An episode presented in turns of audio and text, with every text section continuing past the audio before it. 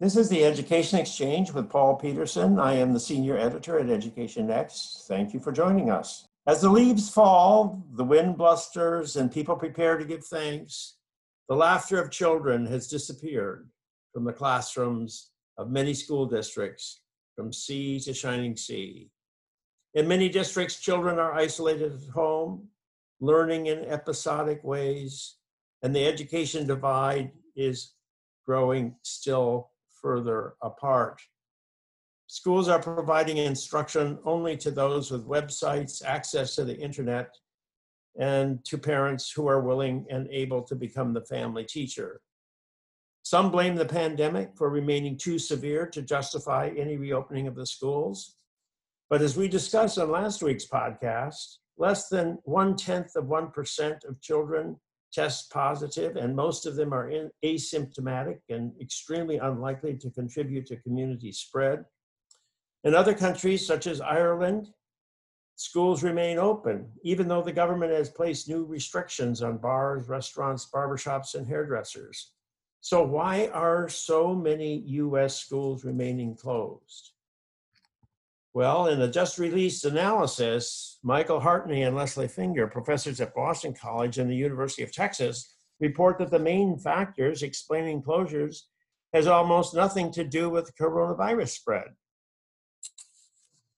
What does it have to do with, then? Well, I'm pleased to have with me on the Education Exchange Michael Hartney, a professor at Boston College and the senior author of this provocative new paper. Michael, thank you for joining me on the Education Exchange. It's great to be here, Paul. Thanks for having me. Well, Michael, you find in your paper that if a school district is located in a county that voted for Donald Trump, it was more likely to open its schools than if it was located in a county that voted for Clinton. Well, how, first of all, how did you get the data to produce this uh, amazing finding? Right. So um, one of the things that's uh, been remarkable is that those of us who study Uh, local education politics usually have a huge data deficit. That is, unlike uh, political scientists who get to study members of Congress and state legislatures, we don't typically have outcomes that we can analyze, like roll call votes uh, or the like, that are consistent across uh, states and districts.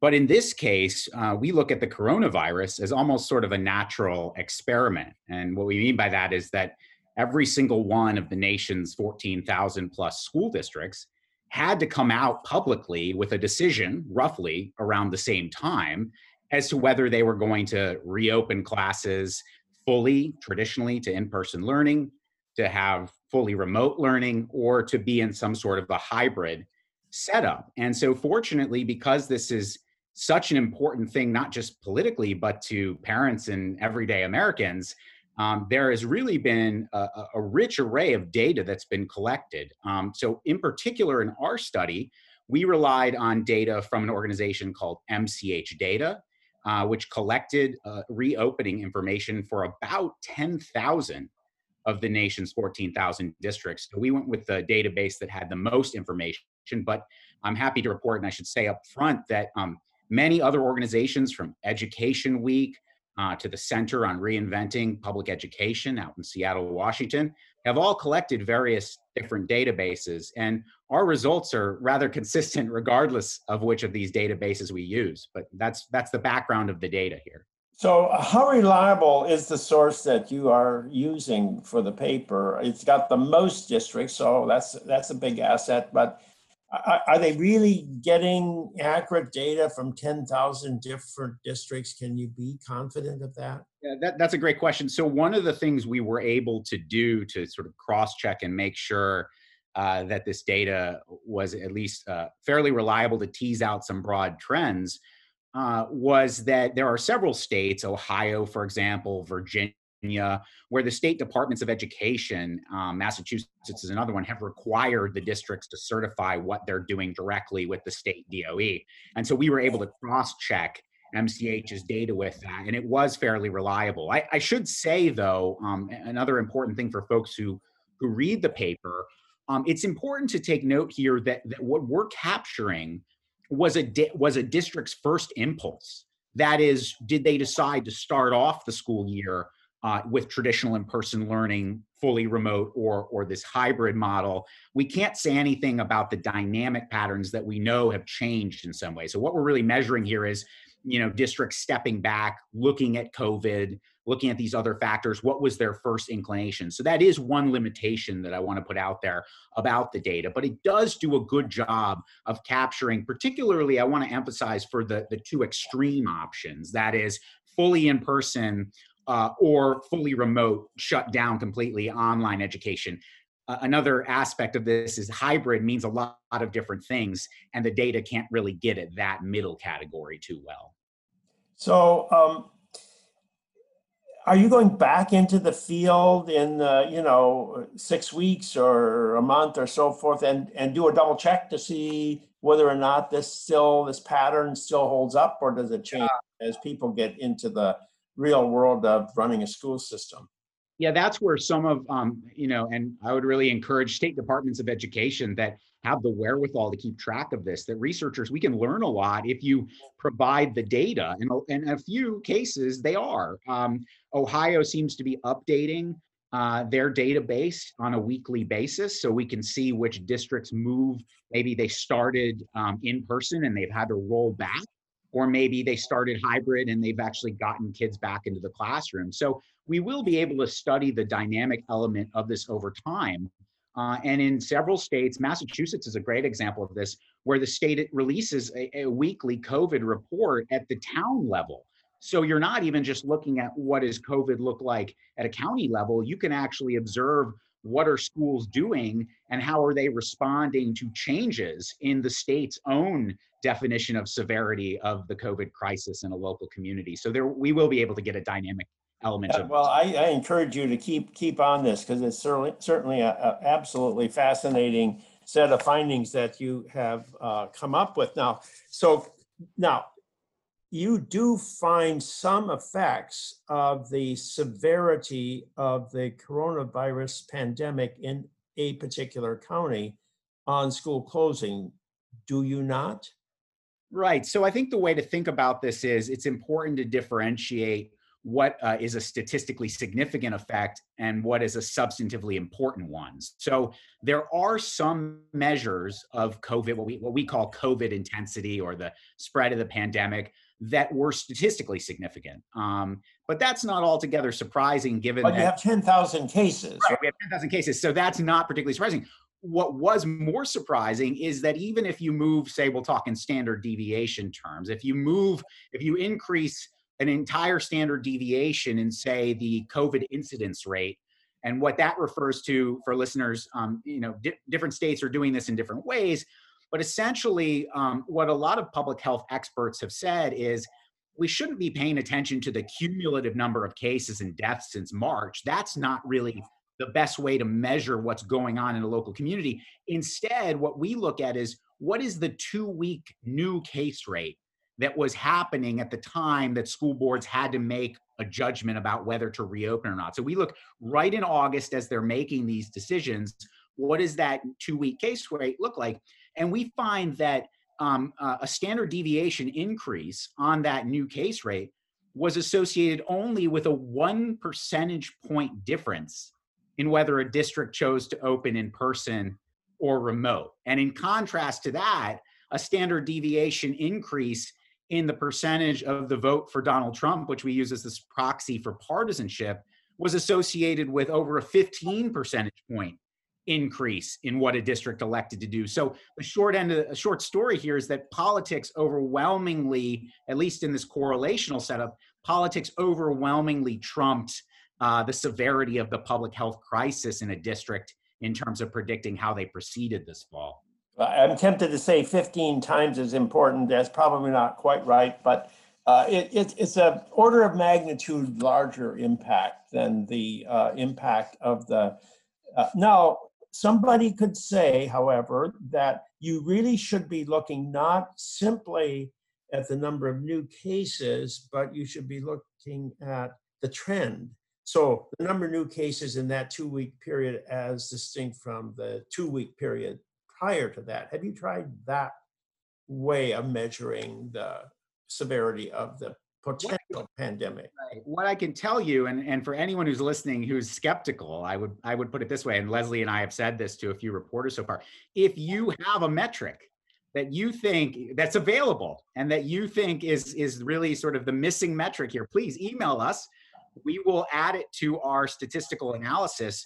And I can tell you, I, the Johns Hopkins, the Johns Hopkins Pandemic Vulnerability Index, which is just a tremendous resource, has information on comorbidity at the local level, almost anything you could want, not just cases. And I can tell you, no matter what we put into the model, that variable for partisanship just does not go away, that effect. Uh, it really it, it really doesn't matter how you measure not just COVID, but maybe what we would expand upon COVID and say the vulnerability of a particular community based on its density, uh, whether it relies on uh, public trans, uh, transportation, what have you. Um, and that would include also the, what you're talking about, the arc of the virus, how intense uh, has the increase been Uh, headed into August. So we so far haven't been able to find something that will break these models. Um, so, so we'd be interested in, in hearing thoughts on that. All right, so that's a pretty good answer because, uh, you know, that's all very testable. Uh, and uh, the question I have, though, is why? Why should party politics make such a difference? Yeah, and so, th- you know, to get at this answer, is we're really going to have to look at, uh, um, and we haven't gotten to do to doing this partly because um, we've not yet found suitable data to do so. But what you really want is um, you want public opinion data uh, where you can measure, um, particularly over time. Um, one theory that we have is that President Trump, uh, because he's such a polarizing figure in contemporary American politics, that when he went out on a limb and took a very public stand through his tweets uh, in early July, around July sixth, uh, and then in a major speech on July seventh, in fact, um, when that happened, we think this sort of transformed uh, the debate here. It's not that it perhaps wasn't already moving in that direction. I think Republicans and Democrats could see the writing on the wall that as an incumbent president, you know, this was going to be baggage. And so if you were a Republican, there may have been an incentive to downplay how bad things were going to get, and vice versa. If you were a Democrat, there was an incentive to play it up that the, that the virus could never be beaten. Um, and so I think that some of the writing was on the wall, but when Trump spoke on July seventh, I think that nationalized this issue in a way uh, in which we don't typically see Uh, education politics nationalized. That's not to say that politics doesn't matter in education debates at the local level, but remember, we're talking about a very technocratic public health decision here. We're not talking about sex education. We're not talking about fights over vouchers. We're talking about whether millions of kids are simply going to go back to school as they normally do every fall, or whether they're going to stay at home and learn in front of a computer machine. And so we wouldn't typically think of that as something that people see through the prism of partisan politics, but I do think that a large element of that um, is simply the fact that we're living in a highly polarized time, and, and once the president took a strong position, you saw the opposite from Democrats and Democratic governors around the country. Well, but how about the media? It's, so as soon as the president takes a position, the Democratic media, if I can call it that, uh, begins to, uh, you know, um, highlight how dangerous the COVID is, and the Republican media highlights how it really isn't all that dangerous when you're talking about uh, young kids going back to school. Yeah, you know, media consumption probably plays a big role here. Uh, you know, our work dovetails nicely, if I can give a plug to another political scientist, uh, Dan Hopkins uh, at UPenn, who has a great book out talking, uh, providing a lot of evidence of local politics, maybe no longer being about potholes and snow plowing, but rather that all sort of local political issues have begun to take on a national element. And so some of the evidence he provides is that things like whether you live near a military base, for example, or whether you live near a nuclear power plant, those Those things don't necessarily play out as powerfully in predicting your positions on those issues as do your national partisan political attachments. Well, when it comes to the media, um, one of the issues here is how much media consumption do people do of, say, local news that's just reporting the facts, if you will, on what's going on in the local schools? No, they're they're going to be drawing their stories about schools by reading N B C, A B C debates over the Academy of Pediatrics and Trump. So everything now comes with a national dimension. And given that, uh, it's not surprising that uh, partisans at a local level digested the information that way. But how about parents? I mean, parents have their own kids. They want their kids to get educated. On the other hand, they may be fearful about them getting sick if they go to school. So uh, can you really, are, are parents really making these kinds of judgments about their own children based on political chit-chat? Well, that's a great question. So I'll do something a social scientist probably shouldn't typically do, which is start with an anecdote and then say how we ought to study this more systematically. The anecdote is I could tell you as a as a college professor and as someone, I should add, that doesn't have kids, right? So I had to do a lot of soaking and poking in this research from talking to friends, and most of them are academics. So, you know, their politics are firmly in the progressive camp. Um, I have seen a slow change myself in the attitudes of some of these parents who will not be voting for Donald Trump by any stretch of the imagination, but who have grown frustrated with what they perceive um, as, as politics overwhelming um, sort of sensible decision-making about whether to reopen schools in their own communities, coming back from school board meetings and saying, wow, I, you know, I've always been a supporter of my teachers union, but why are they now suggesting that schools should be online through uh, August, as Fairfax County, Virginia recently announced? And I know Montgomery County in Maryland has also uh, taken a lot of flack for the fact that they said that they weren't going to even consider reopening until February of twenty twenty-one. So I do think that there's frustration from parents, even politically liberal or democratic parents, Um, but we'll need to get some good micro survey data to look at the various um, components of this, whether partisanship actually does overwhelm, overwhelm one's self-interest as a parent in making sure that their children are able to return to, to school. Well, the other variable in your analysis is, uh, tr is in fact unions. You brought up unions, uh, and, and that may not be as big a deal as partisanship in your analysis, but it's a pretty big deal. So. But how do you measure the influence of the teacher unions? What's your strategy there?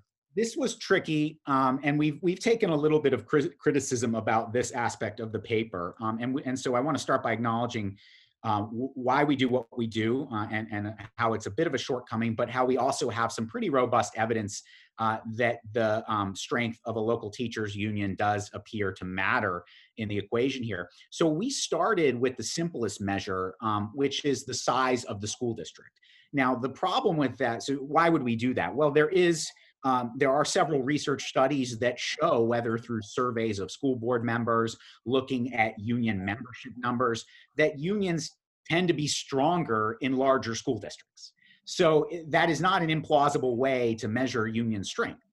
Uh, however, uh, we must admit that there are lots of things about larger school districts that also might preclude them from opening rapidly. I mean, to, to take the simplest case, just a larger school district confronts more logistical challenges in getting all of those students back to the classroom, or perhaps their H V A C systems aren't quite up to snuff and it's going to require more time for them to get kids back to school. That might not be the unions, even if those districts also have stronger unions.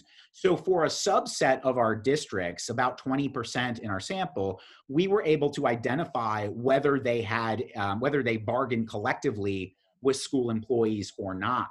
And so when we use that more refined measure of union strength, we also find an association between a district preferring remote-only education, or what we call canceling in-person classes, uh, and the presence of a union, remember, controlling for uh, the severity of COVID in the community and all of those other factors. So this is an independent effect that we find that unions have on top of all of the other predictors.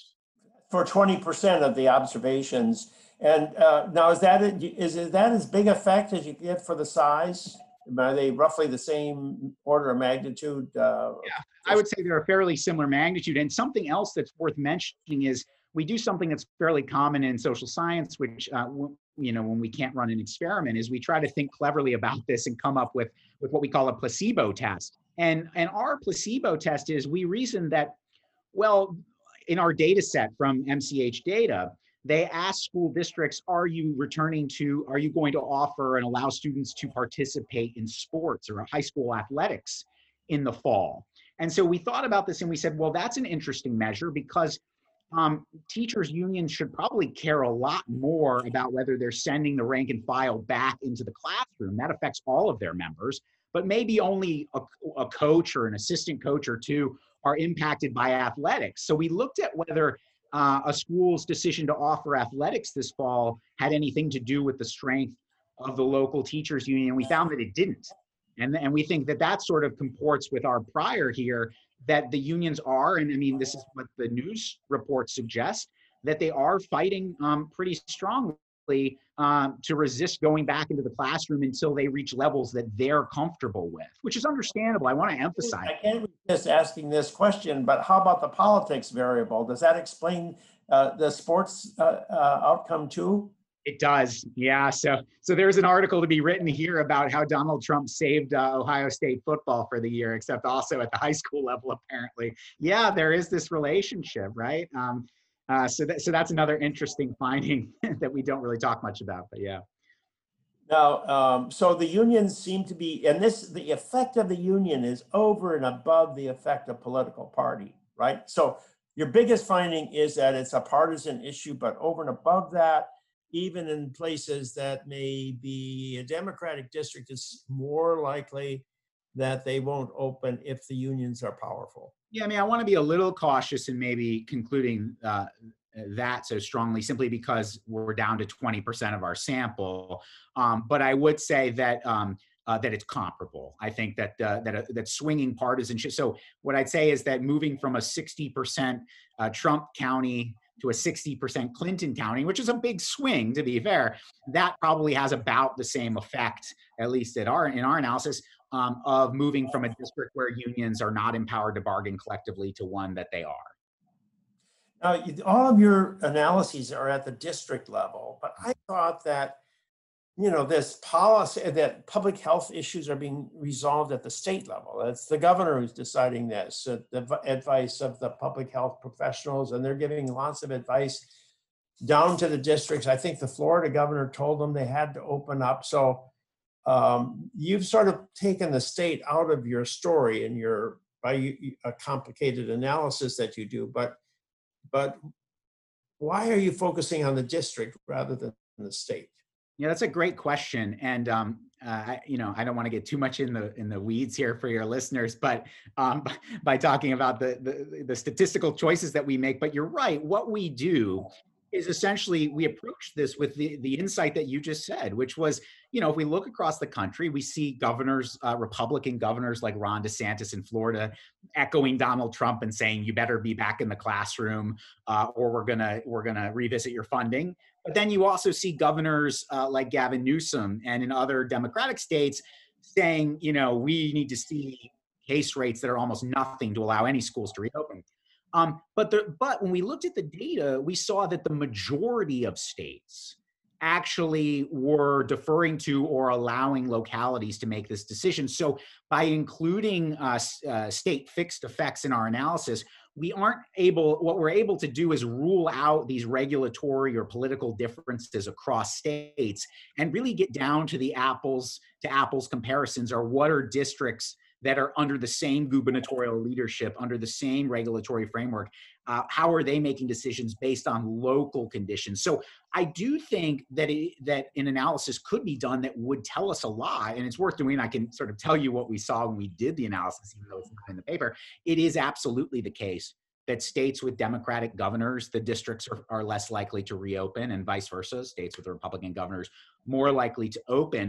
Um, but we wanted to focus on the local dynamics, mainly because of something we haven't yet talked about, and maybe this is a good segue to that, which is that we wanted to understand how the local political conditions and also how the local market for education, not just public education, but private school choices influenced what districts did. And so to get at that, we needed to make it a district-focused analysis rather than a, a state-focused one.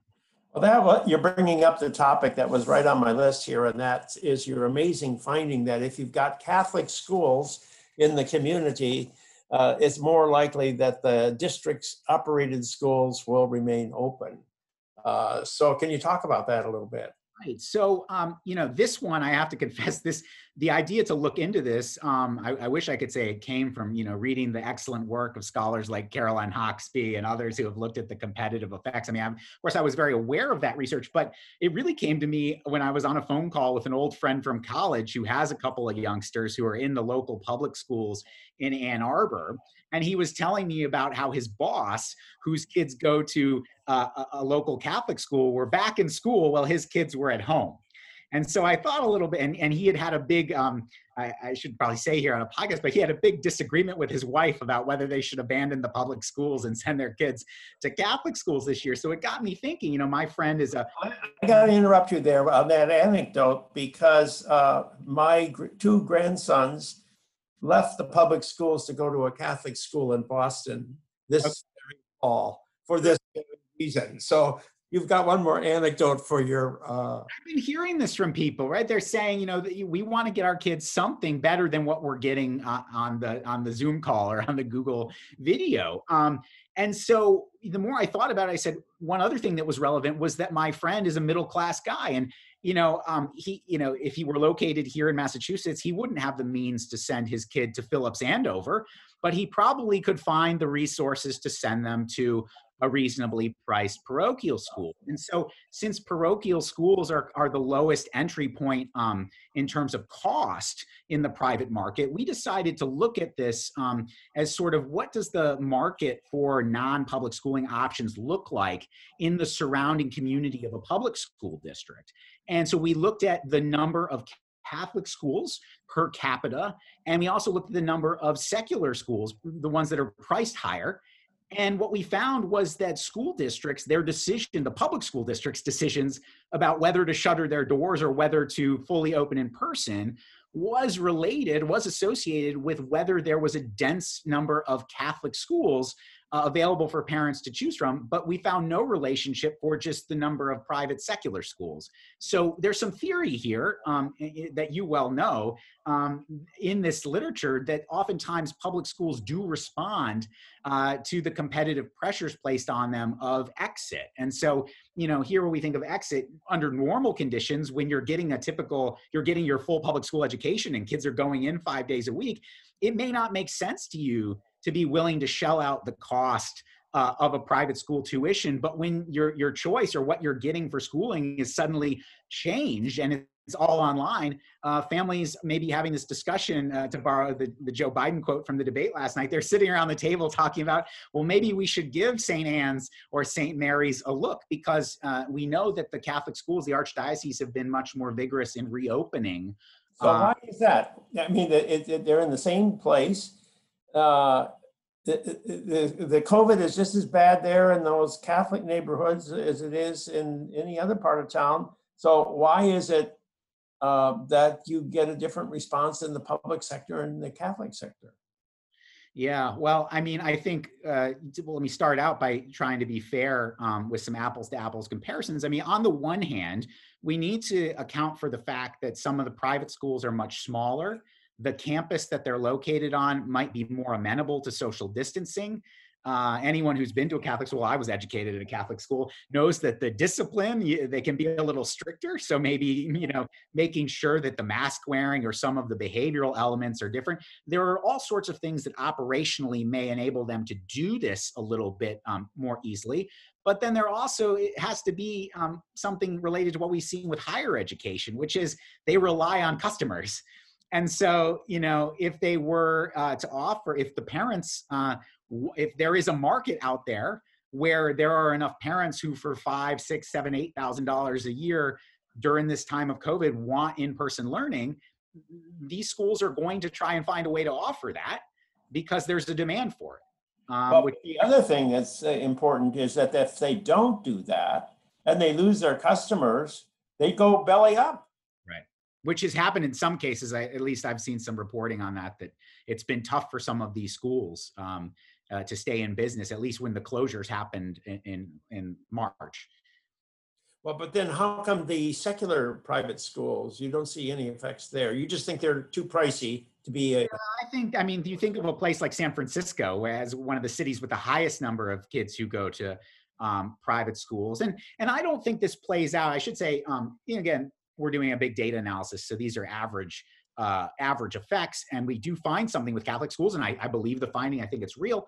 But uh, you had a great piece run in Ed Next fairly recently. I think Checker Finn wrote a piece on what happened in Montgomery County we talked about a little bit earlier, uh, where the response wasn't, oh no, we're going to lose students to private schools in Montgomery County, which has about one hundred thirty private schools for parents to choose from. The response there from local officials was just to order all of the private schools in the county closed. So there's more than one way to skin a cat here when we think about the political economy of local education. In that case, of course, for, for your readers who've, who've read through Checker's piece, and I highly recommend the piece, Um, the governor, Larry Hogan, intervened and actually overturned that blanket shutdown prohibiting private schools from operating in Montgomery County, and very sensibly, I think, said, you know, we should look at each private school's application on whether they can operate safely rather than just blanket shut them down. Um, and, and, you know, when Leslie and I looked into this, we actually, uh, we dug into the details a little bit, and, and interestingly enough, we found a few a week or two ago, the superintendent of Montgomery County Public Schools, um, uh, who's facing a lot of frustration from parents there. And I want re I want listeners to get a sense of Montgomery County, right? This is a county that went seventy-five percent for Hillary Clinton. So it's a very liberal county, um, but we think it's sort of funny. Policymakers forgot it, it's a very liberal county, but it's also a very rich county. And so with one hundred thirty private schools to choose from, a very affluent Uh, uh, base of people, um, you saw a twenty-five percent increase, according to Montgomery County Superintendent, a twenty-five percent increase in private school enrollments and an eighteen hundred percent increase in homeschooling. And, and the uh, superintendent admitted this uh, two weeks ago, said, um, you know, this is obviously a direct response to the dissatisfaction parents have with our remote learning, our remote only learning offerings through twenty twenty-one. So, I mean, that's pretty well, there you go. So listen, uh, Michael, this has been a fascinating conversation. I uh, urge our listeners to uh, look it up. Uh, it's it's it, it's available online, I take it, and under uh, your name, Michael Hartney and Leslie Finger. And uh, thank you very much for joining us on the Education Exchange. Thanks, Paul. I've been speaking with Michael Hartney, a professor at Boston College and a National Public Fellow at the Hoover Institution, who has, with Leslie Finger, just released a fascinating paper on school closing that says politics and unions, more than the rate of virus spread, are the cause of school closures during the pandemic. I am Paul Peterson. This is the Education Exchange. Please join me for a new Education Exchange podcast released on the Education Next website every Monday at noon Eastern Time.